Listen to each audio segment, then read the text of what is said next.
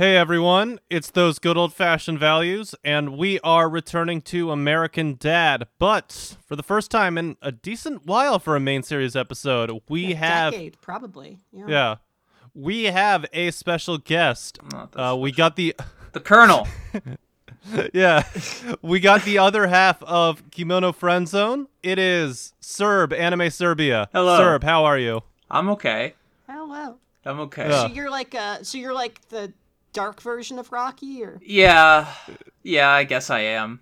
You're the Nega Rocky. I am Nega Rocky. I don't know if you can call the non-Australian version like the Nega version. That's usually, like the good version. It is right. Well, usually. You're the right side up version. Usually, yeah there we go.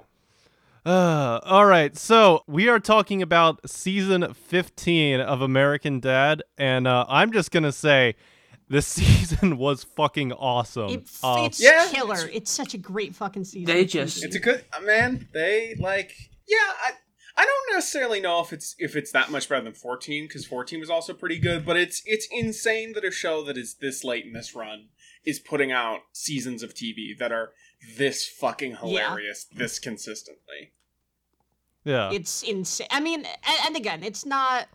Spencer said something earlier where it's like some of the episodes here can stand toe to toe with like the best Simpsons seasons. I honestly don't know if I'd go that far being the famously uneducated person in Simpsons minutia that I am, but it's true. It's one of the better, I would say it's probably one of the better cartoons that was on TV in 2018. Yeah, I would say I guess what I would say is I would agree with Spencer's sentiment, although I don't know if I'd agree with the specific episodes he brings up. But, sure. That's but we'll get topic. To that. So, before we get into that, I wanted to ask, this question that we ask all of our guests, Serb, what is your history with MacFarlane shows like American Dad and Family Guy?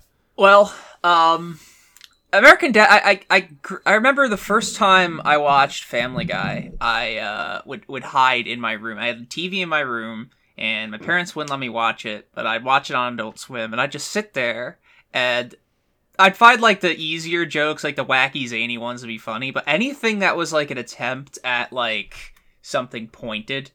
I just didn't get like anything about like the George Bush jokes. I'd be like, oh, it's funny. He's acting like a child in his treehouse because he's avoiding going to Louisiana or New Orleans. I don't know. Who's that guy supposed to be? What the hell? That's our president. He's acting like a child.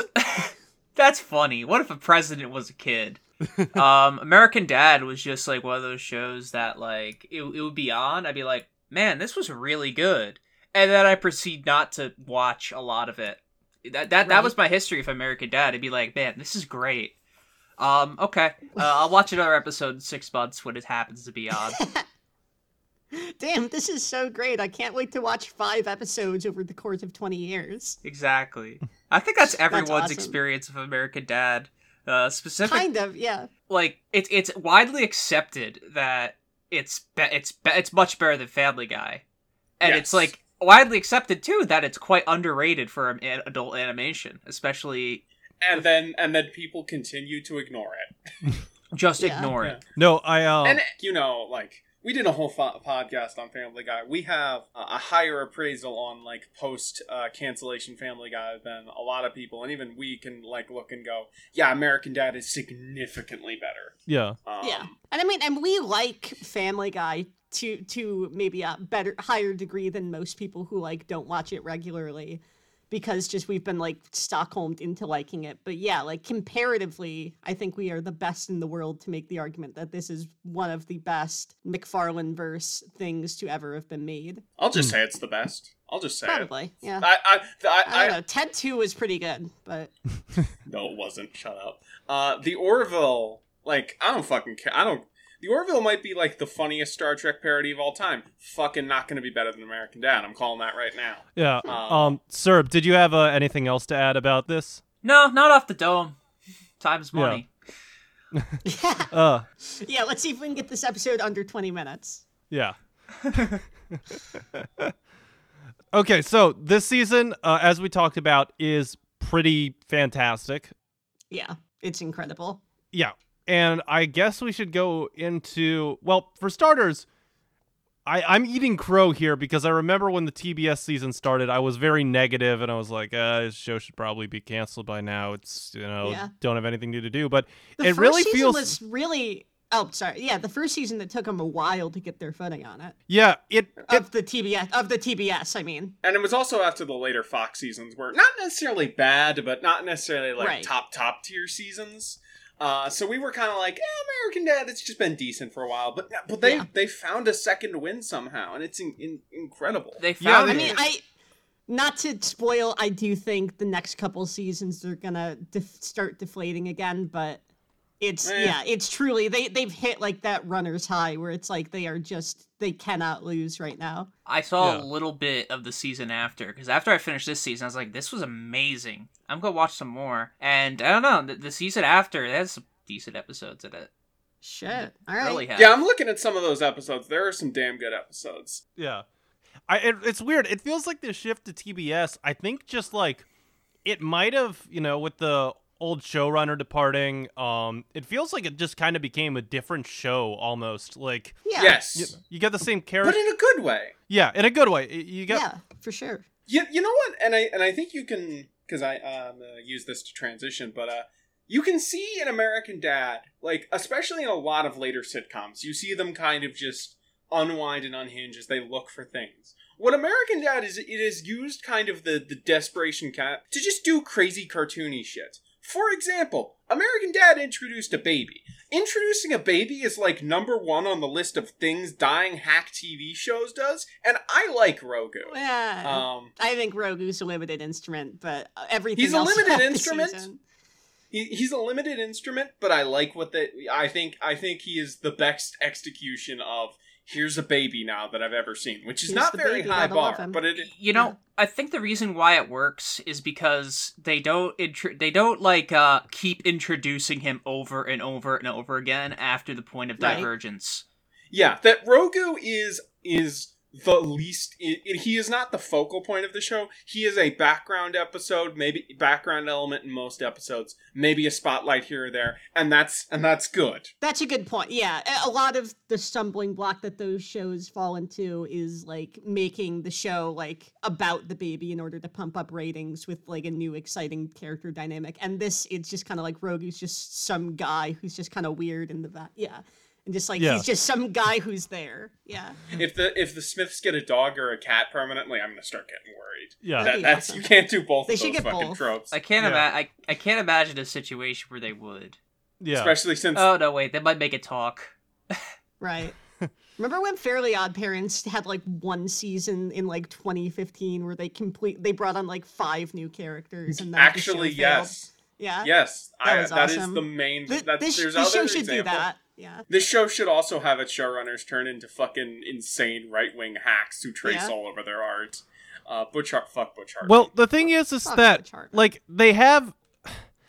It's kind of weird because they have given new characters in the TBS revival, and they've also like changed around a lot of the characters and the dynamics, like. Tuttle, for example, who was a background character in the earlier seasons as, like, the gigantic fat guy. Yeah, the only joke was that he just weighed 800 pounds. Yeah, and now that they have him, like, just kind of hanging around all the time and getting up to stuff with the gang, and he's in a lot of my favorite episodes, actually, like the, Did you guys get...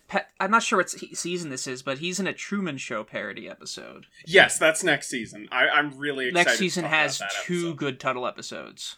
Yeah. Yeah. I think the secret to Tuttle's success in this season is that, like, it's similar to Jeff in the sense of, like, he's just like a nice bundle of optimism to have around this show. So you can just have him contrast and that's why he works. Yeah, I And I mean, I do think there's a difference between like introducing a new part of the main cast and introducing side characters. But I really like, because honestly, I think Tuttle right now fills the role that Klaus was filling like 5 or 6 seasons ago. Because now Klaus's thing is that he's just kind of a scumbag. And like, you know, he's just like a kind of broy douche. And Tuttle is now kind of like the guy that everyone shits on, which is fun because he is very like genial about it, which I think is a fun energy. But he's very, he's like fat, non-Christian Ned Flanders. Yeah. Just, you know.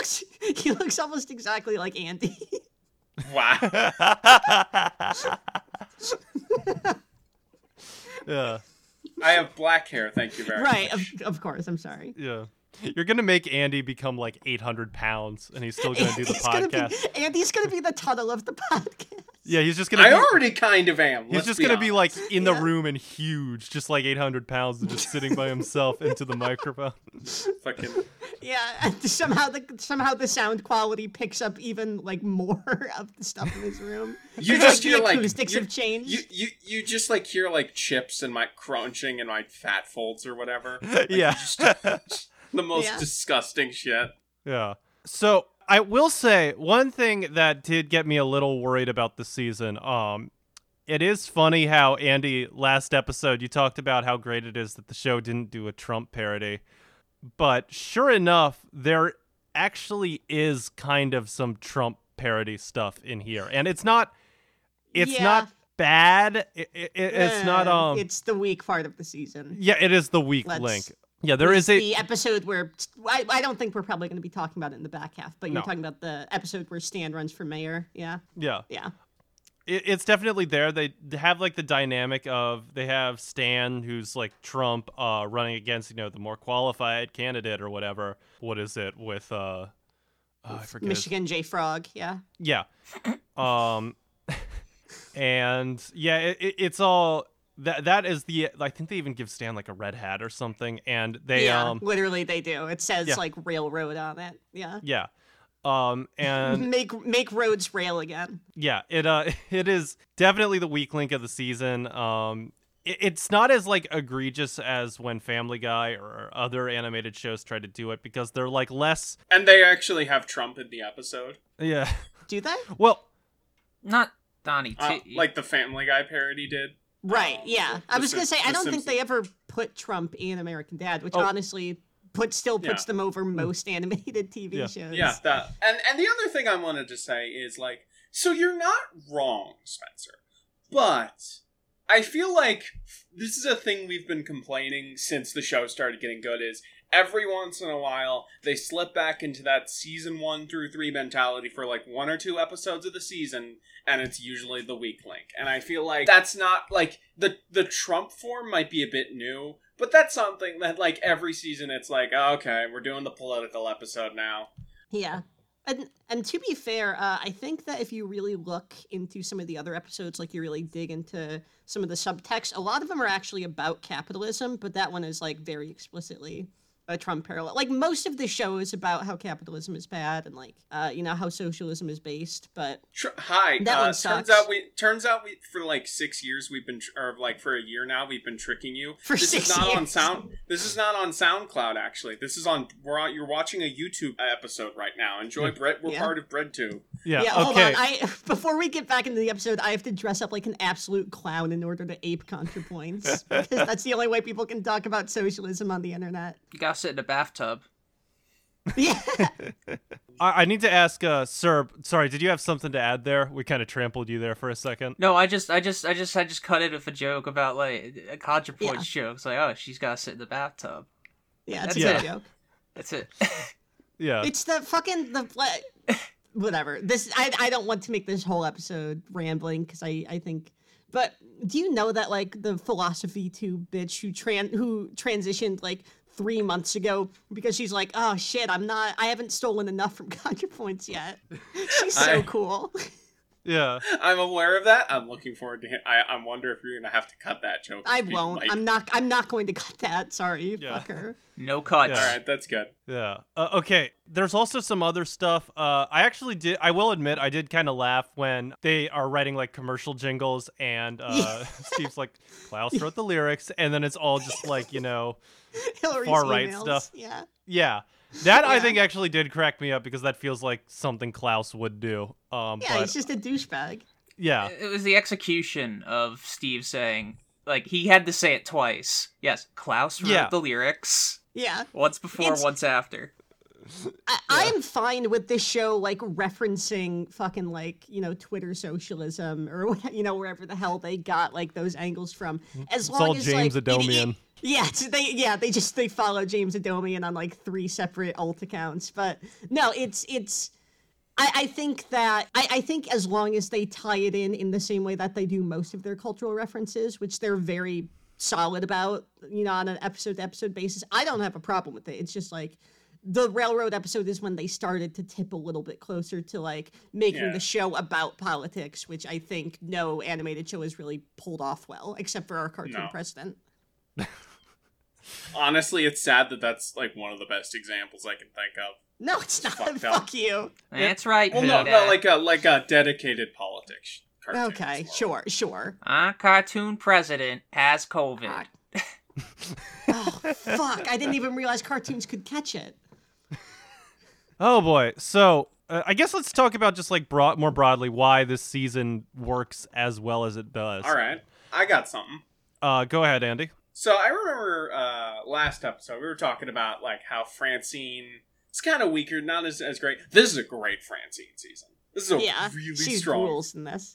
Yeah. Like, everyone gets good bits this season. I think Francine might be my favorite this season. Francine works the best, I think, when they find that balance between like kind of psychotic and like a genuinely well-meaning person. And I think that balance has been a little bit off in the past couple seasons, but now they've really hit the gas on it. And I think it works very, very well for her.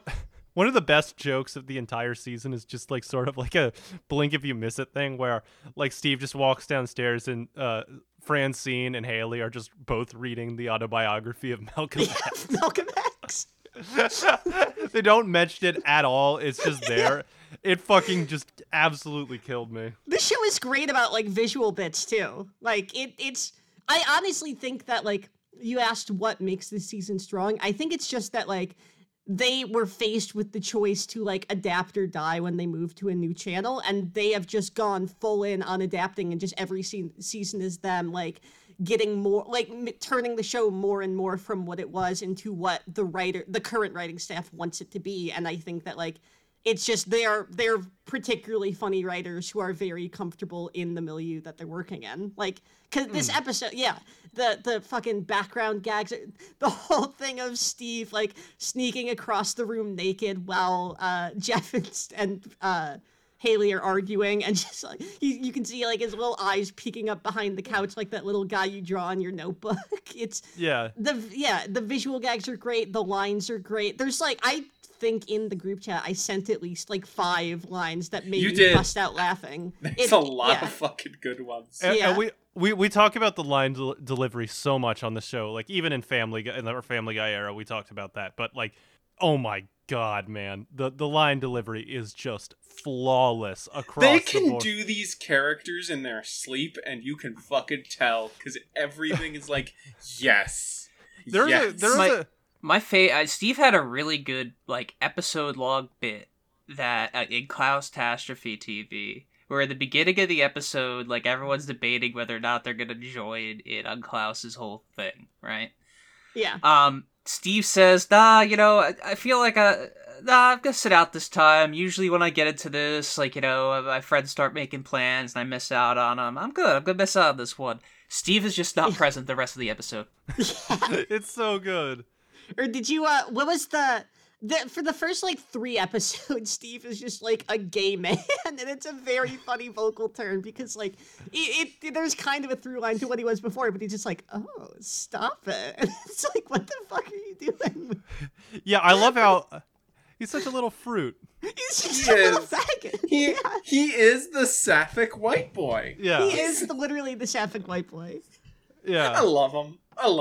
Or there was one line where Roger was like, it was like Roger was doing an accent on top of an accent, and his voice came out sounding exactly like Peter.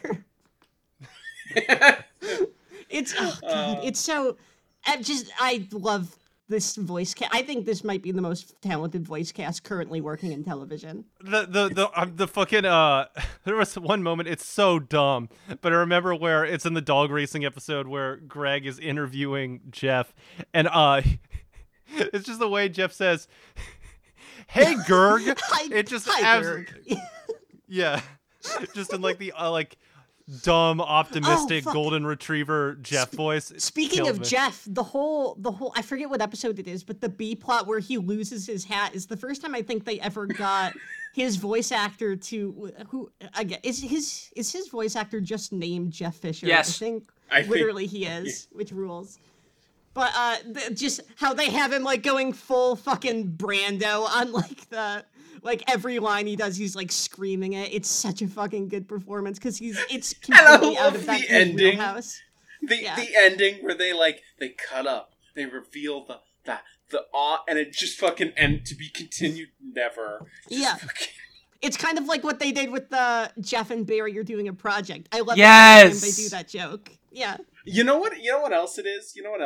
It's we've been complaining kind of off and on about how American Dad hasn't been having as great of B plots. This season has, and they're so dumb. Most of them are dumb throwaway filler, but all of them, so many of them are just fucking hilarious B plots that you're always happy when they cut back to. Honestly, I think the best B plot, which I think we're talking about the episode in the back half, but just is the pasta sauce one, because it goes from a very funny B plot, which is just like, what if the family changed their pasta sauce that they use to something extremely, extremely out there, but both sides of it work. It's very cool. Yeah, it's really good. I love that episode.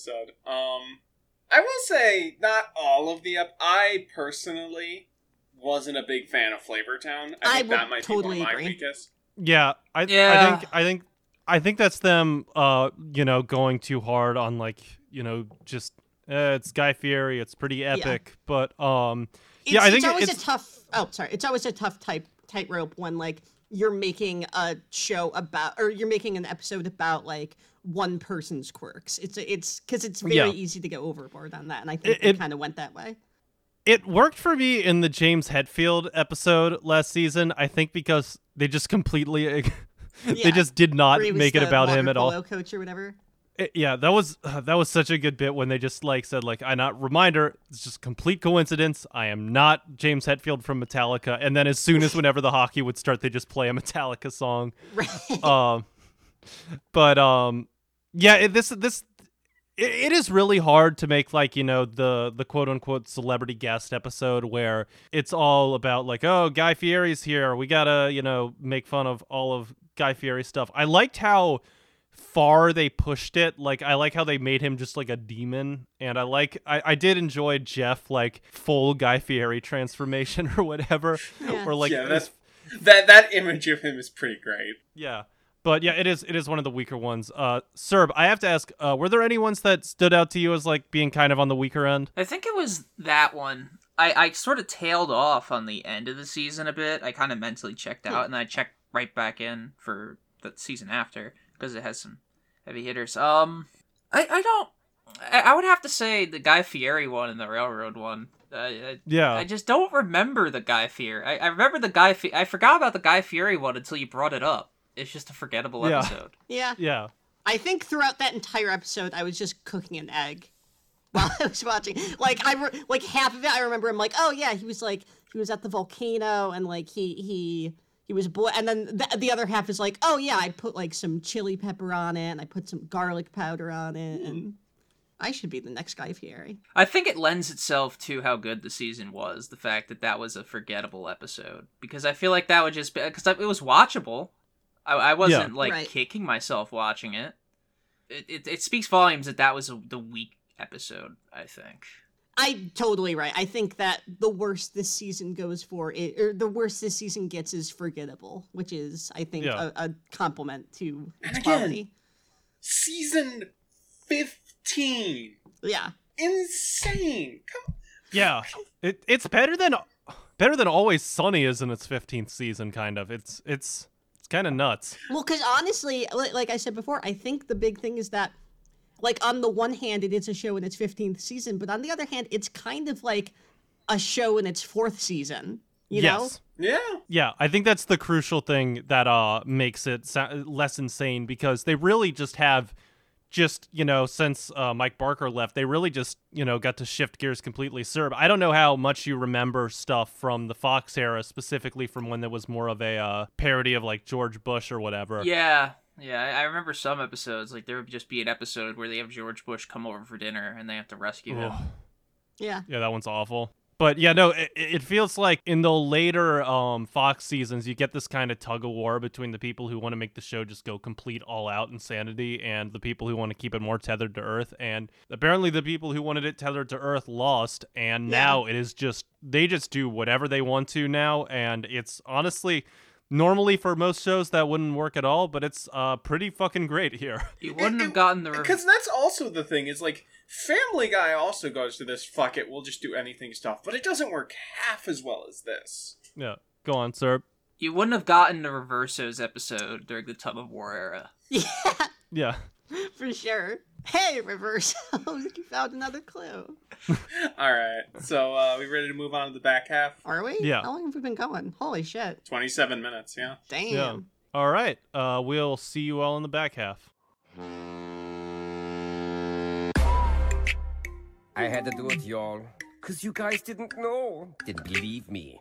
Steve Smith's a straight-up bitch. Yo, I make tons of money. I have tons of boys. When I go to the movies, I make tons of noise. I don't care about nothing. I don't clean my house. I'll kill everybody. I'm a fish named Klaus. Goldfish. They come from China, but you are what you eat. So I'm a vagina. That means I eat. I also eat food, and 7-Elevens is especially good. And these are my favorites. Chicken salad, the turkey at the counter, a Cubano melt, all the different types of hot dogs, sushi, and I gotta have a Nutri-Grain bar and Mountain Dew! Nutri-Grain bar and a Mountain Dew. Nutri-Grain bar and a Mountain Dew. Every day. Nutri-Grain bar. All the time. 24/7, yo. And we're back. We're talking about a few of episodes this season. There's no we didn't do any Spencer episodes in the back half. We just did straight heaters the whole way down. Not even the one about Spencer's gifts. Yeah. Which that is a pretty good Spencer joke. Episode. I love I love fucking tacky gift stores. Not actually buying anything from them, but just going to them and thinking about them. Yeah. All right, but going, Andy, I might buy something. No, I'm not going to buy like socks that say "I pooped today" or something. I'm not doing that. Yeah. I'm not. But you might. No, you won't. But you might. No, you wouldn't, because you'd have to change your socks in the middle of the day, and I don't think that that's like a feasible concept for most people. All right. Like, Shell Game. Unless you're pooping at 9 in the morning, I don't think those socks are gonna get much use. Yeah. Going to Spencer's Gifts before work. We're starting with my episode, which is Shell Game. I picked this episode because this episode has the IQ of an average Aqua Teen Hunger Force episode. It is just the dumbest fucking thing I have ever seen. So it's about Steve and Roger are bird watching. They then discover an evil order that steals bird eggs. Roger joins it, and it's just like, what? Like, what? But it's, so much of it is just, like, filled with these delightful little jokes. Like, I love the fruity little song, birdwatching song Steve and Roger sing. I love how, like, Roger takes the order super seriously, and, like, nobody else there fucking respects. It's like one of the few personas where nobody likes Roger, but he's just still there. I like how the weirdly climactic ending, and it's fun. The A plot is definitely good, but the thing that gets me, as Ty brought it up earlier, the B plot where They go from eating like ketchup with chunks of tomato in it or whatever to real tomato sauce, and they turn into Italian. Is an Italian American family is so good. Well, you know what my favorite part of that section is? What? It's the argument between Haley and Jeff. Yeah.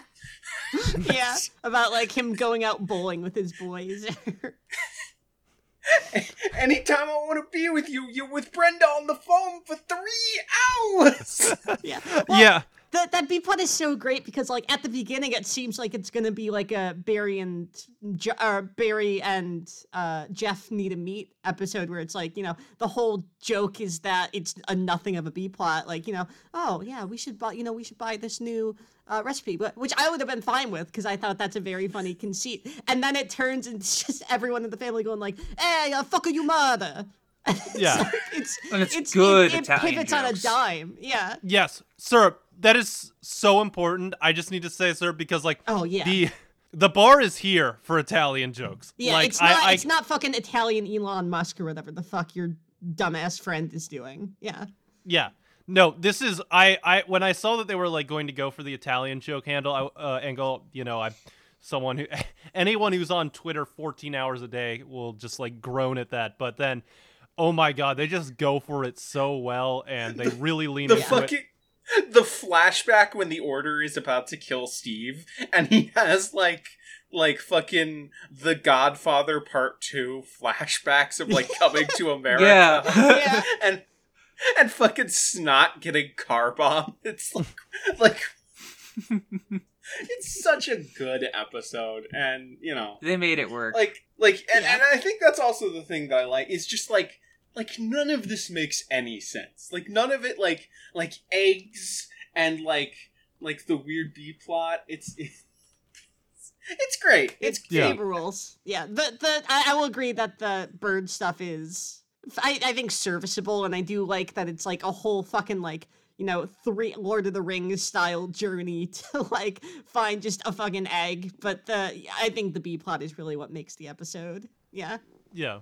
And again, I also really like how stupid Klaus and fucking Steve are with the stupid little song. It's great. Yeah, Roger and Steve, sorry. Yeah, you better be, asshole. There's a lot of great Roger and Steve stuff this season. Honestly, yeah. We'll talk about a bit in...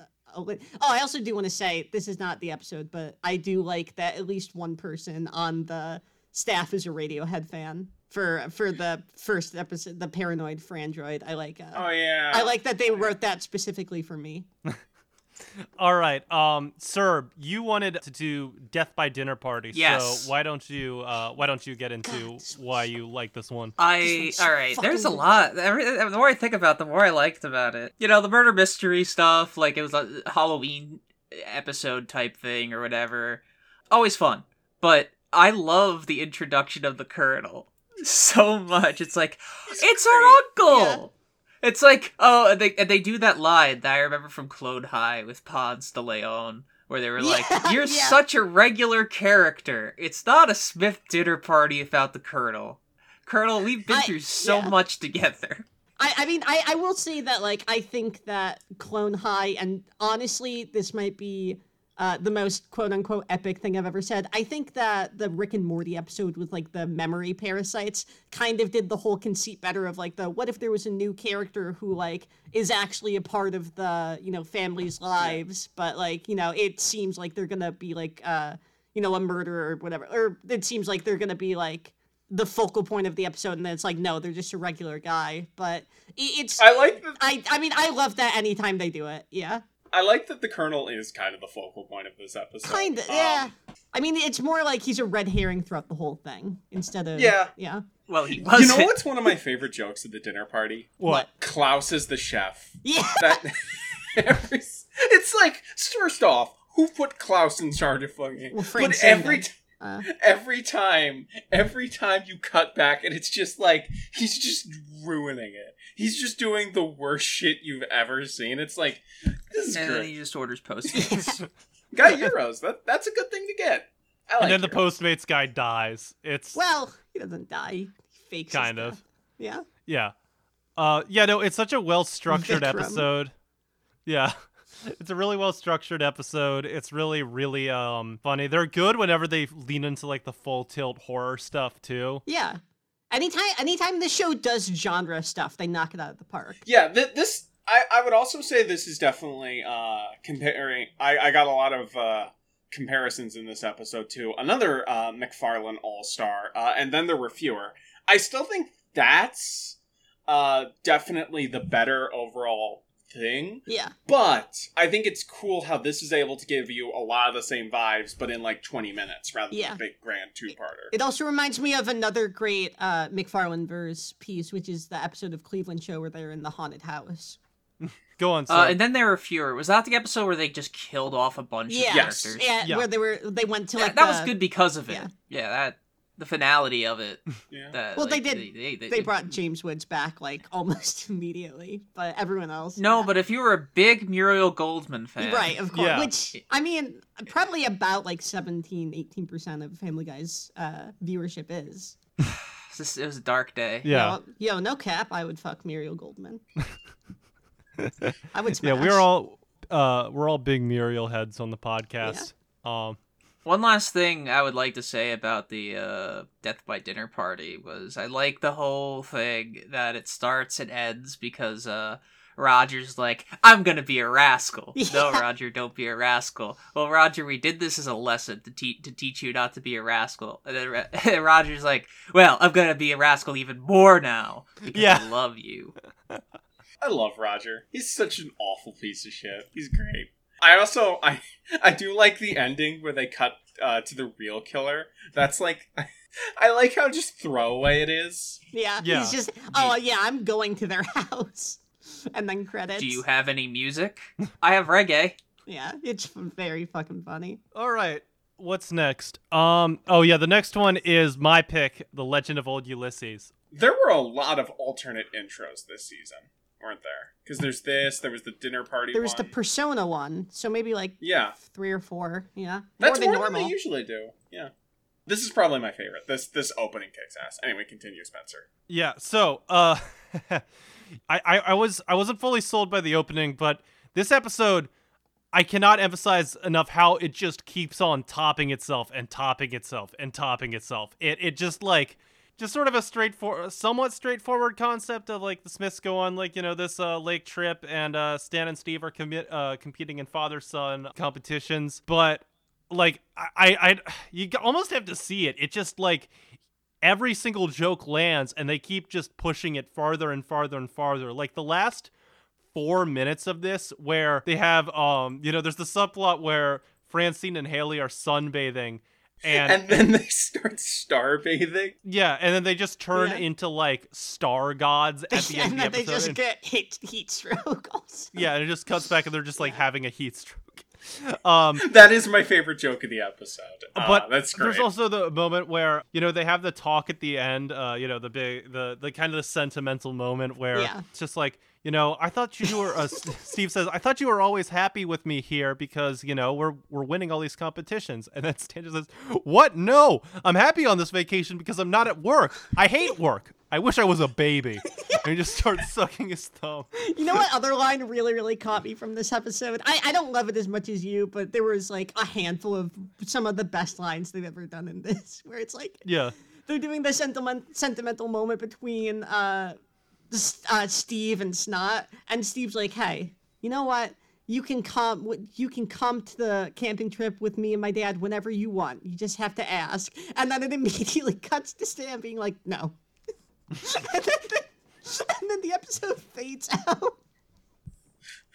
into the last Ulysses. But it's just, I love just the kind of like, hey, you know what, we'll be best friends forever, you can come along. No, fuck you. I agree with Ty on this. You know what's something I want to shout out because of how like bold and like long and just insane it is the Snot and Tuttle flashback, where it's just a parody of like Sleepless in Seattle or whatever. And it's just weird and it's about being a random kid's dad for like a week. And it's just... Oh man. Yeah. It's funny. No, This episode isn't like the most like structurally brilliant one they've ever done, but like just in terms of like how many fucking lines land perfectly, or God, all the little cutaways to just Klaus, like when he gets swallowed by the great fish, he's just like cut him like screaming in the intestine, yeah. And then when stomach acid. Yeah, and then when Tuttle's there too. Yeah, it's like Tuttle gets swallowed too, and then he just starts screaming and flopping around too. Yeah, or what was the one? I mean, I will be. The more I'm remembering, I'm like, oh shit, there were a lot of good lines in this, but like maybe I should rethink, you know, my opinion of it. But the line where it's revealed that Roger like beat the shit out of the bike instructor whose like persona he took on, and then he's like, fuck, what was the line? I sent it in the chat. And you fools made a terrible mistake. You taught the monster to ride a bike. You know what? You know what killed me, but that had me on the floor for like a minute straight. You know what's a little moment that I really like was like, okay, that's pretty great, is how gay Stan and Steve are being with each other during both the hot dog eating contest and then the stretching. They're like feeding each other like romantically. They do the leading in the tram thing. Yeah. Yeah. Sir, did you have any thoughts on this episode or like any standout moments if you liked it? I just liked more Tuttle. I just like the guy. You know what? That's a he's decent just sentiment. Nice. He's just no. I know that's not a nuanced take. I can't really get into set and structure or whatever. That's set and structure. Episode structure. Yeah.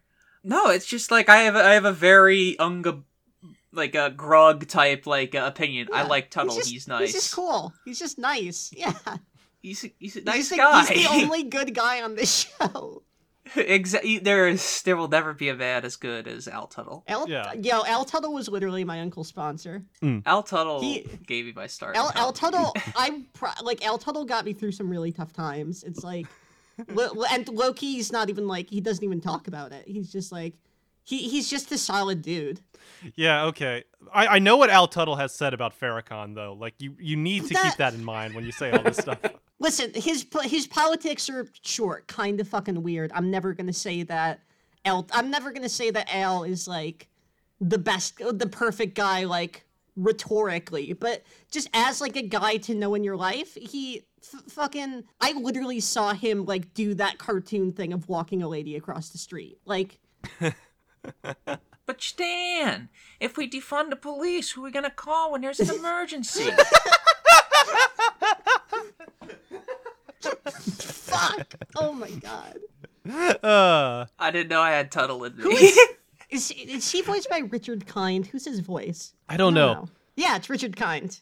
That's awesome. It's Richard Kind dead? No, he's not. That's good for him. Mm. More Tuttle. I thought Richard Kind was dead. Yeah, do more Tuttle. Yeah. Okay, so Legend of Old Ulysses was sort of tied for my favorite episode of the season. My other favorite episode of the season is Ty's pick, Top of the Steve. This is It's a banger.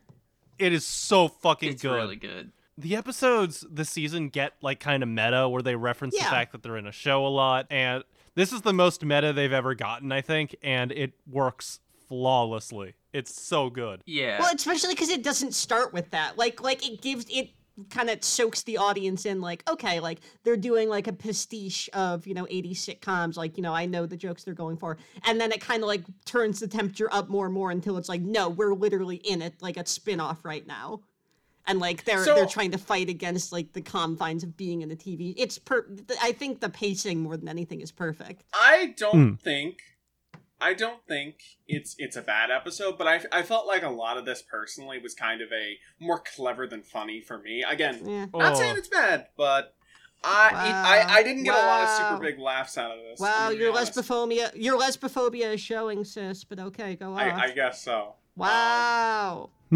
The best bit for me was the final realization. It's like, if we win the fucking battle of the bands, we have to stay.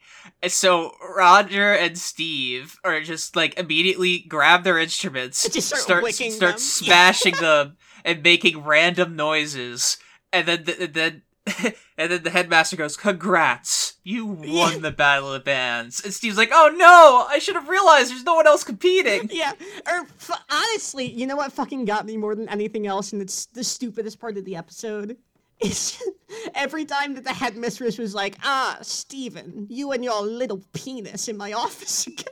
I did like the headmistress. She was probably the best Stephen, thing about the episode. I see that you have come here once again with your tiny wiener.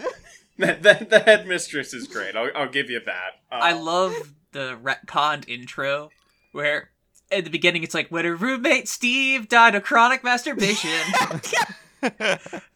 It's so... Yeah. Honestly, I said this in the group chat. I have no idea how the fuck they would bring it back, but I would love to see Spitz and the Babe again because I think they were so fun. I think Wendy Shaw is one of those people who's like busy enough that she's probably a tough get for like a regular you're right. thing. You're right. It was Wendy Shaw. It was Wendy Shaw. I can't believe I didn't pick up on that. But it's fuck. Just everything about the episodes, all the Steve, your little pee-pee. You know, enters my office once again, and the fucking all the the whole. The clause had a provision, but that provision had an addendum. It's you know what? I think you're like right. a pitch perfect parody of all those dumbass sitcoms like aping Boy Meets World. Yeah. The Steve stuff is good. I don't know. I feel like outside the headmistress, I didn't really care about most of the side characters. I thought Roger, there was no reason Roger had to be in this episode. I don't think it really added much. Yeah. And, it's just... But, I will agree, you know what? There are definitely some damn good jokes in this episode. With Roger, you get all those great moments where they're, running out of the school, and then people just keep coming out of rooms, then Roger's just going, it's a storyline. Yeah. Run! I think it wouldn't have worked... I see what you're saying, Andy. I don't think it would have worked as well if Steve had been, the main character and the meta guy. I think it did help to, split those into two characters. Yes. But, they basically could have done it with one character. Or even that, I think you could have made... I think it's just, you could have had Snot be the meta character and instead of Roger or somebody else. I don't know. I just feel it's definitely a well-executed stuff. It's definitely got some good jokes. I just don't think it's, a super...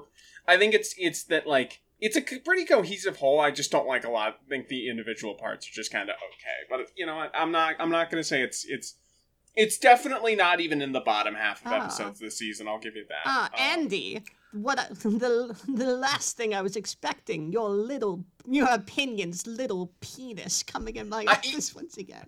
Your little dickhead opinion. Look. All I'll say is this: when it comes to episodes where Steve hands out a bunch of lesbian girl, I'll take the fucking roller derby one over this person.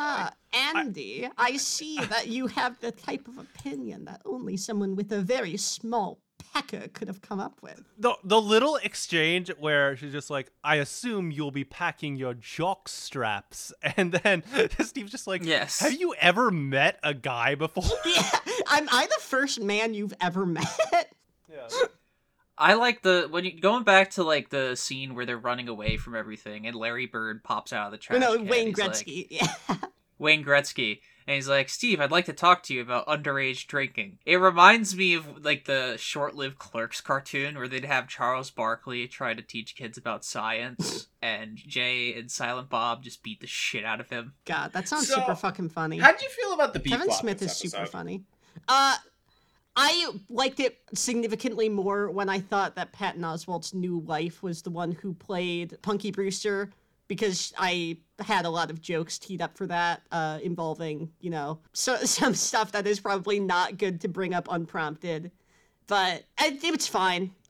It was, I think, more, maybe not cliche, but I think, you were more easily able to see, where they were going with it than the rest of the episode. But it's fine. I preferred the Punky Brewster to the British guy, but... Yeah, I just liked how, annoyingly precocious the kid is, just the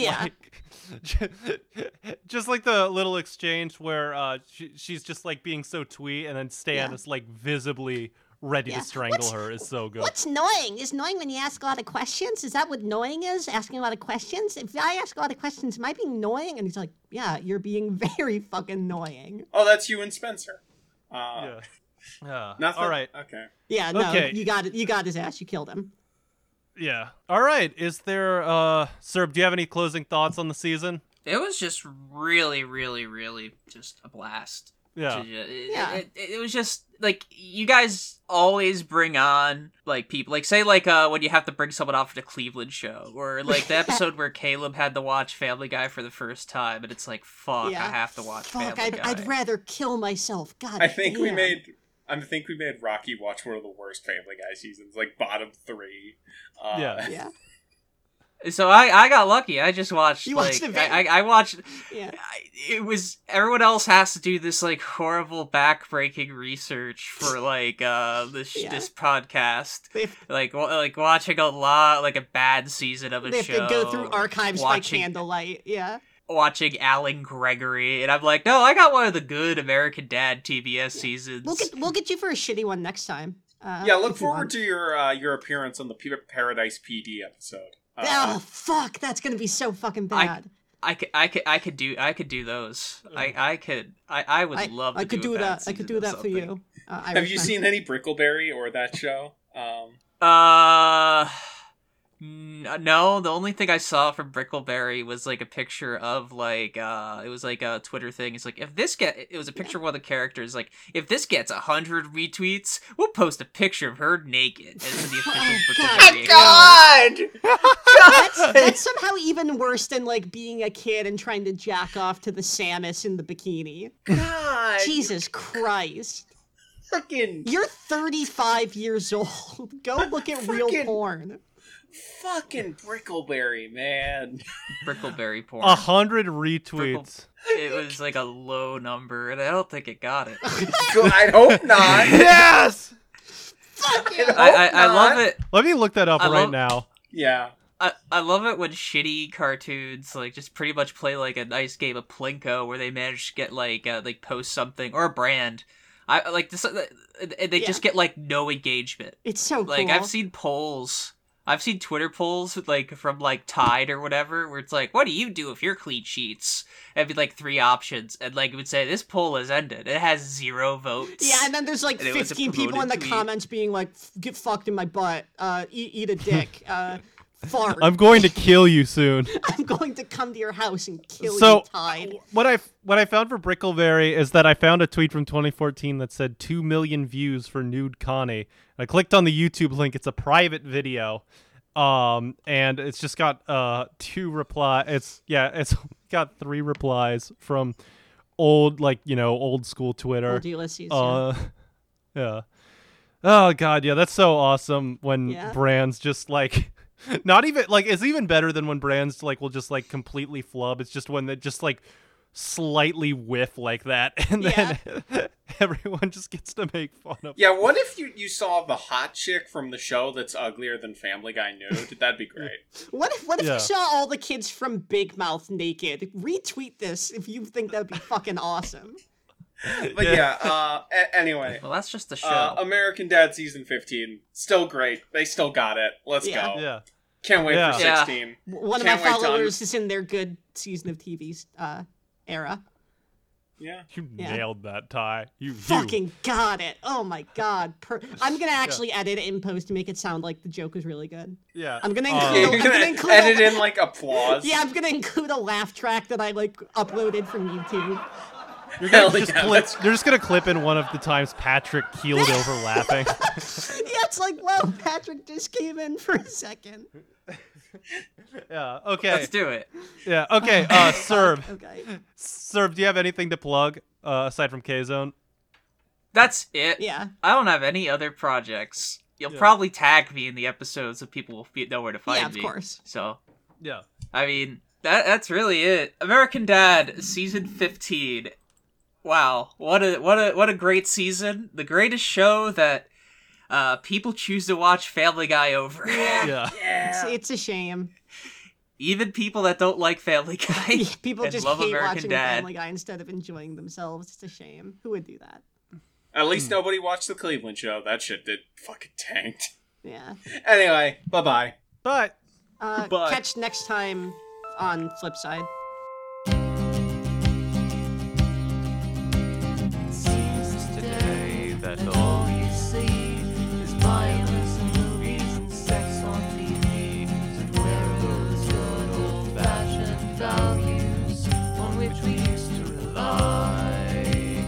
Lucky there's a family guy.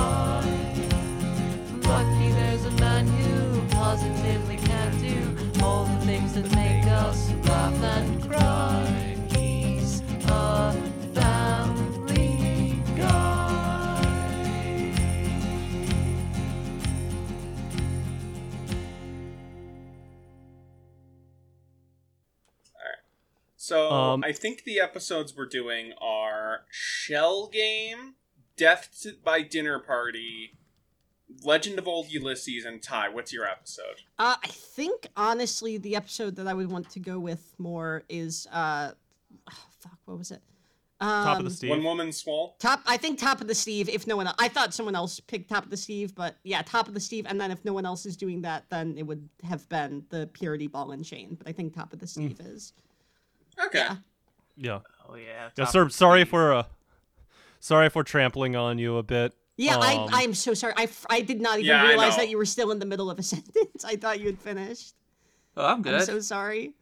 Yeah. Okay. All right.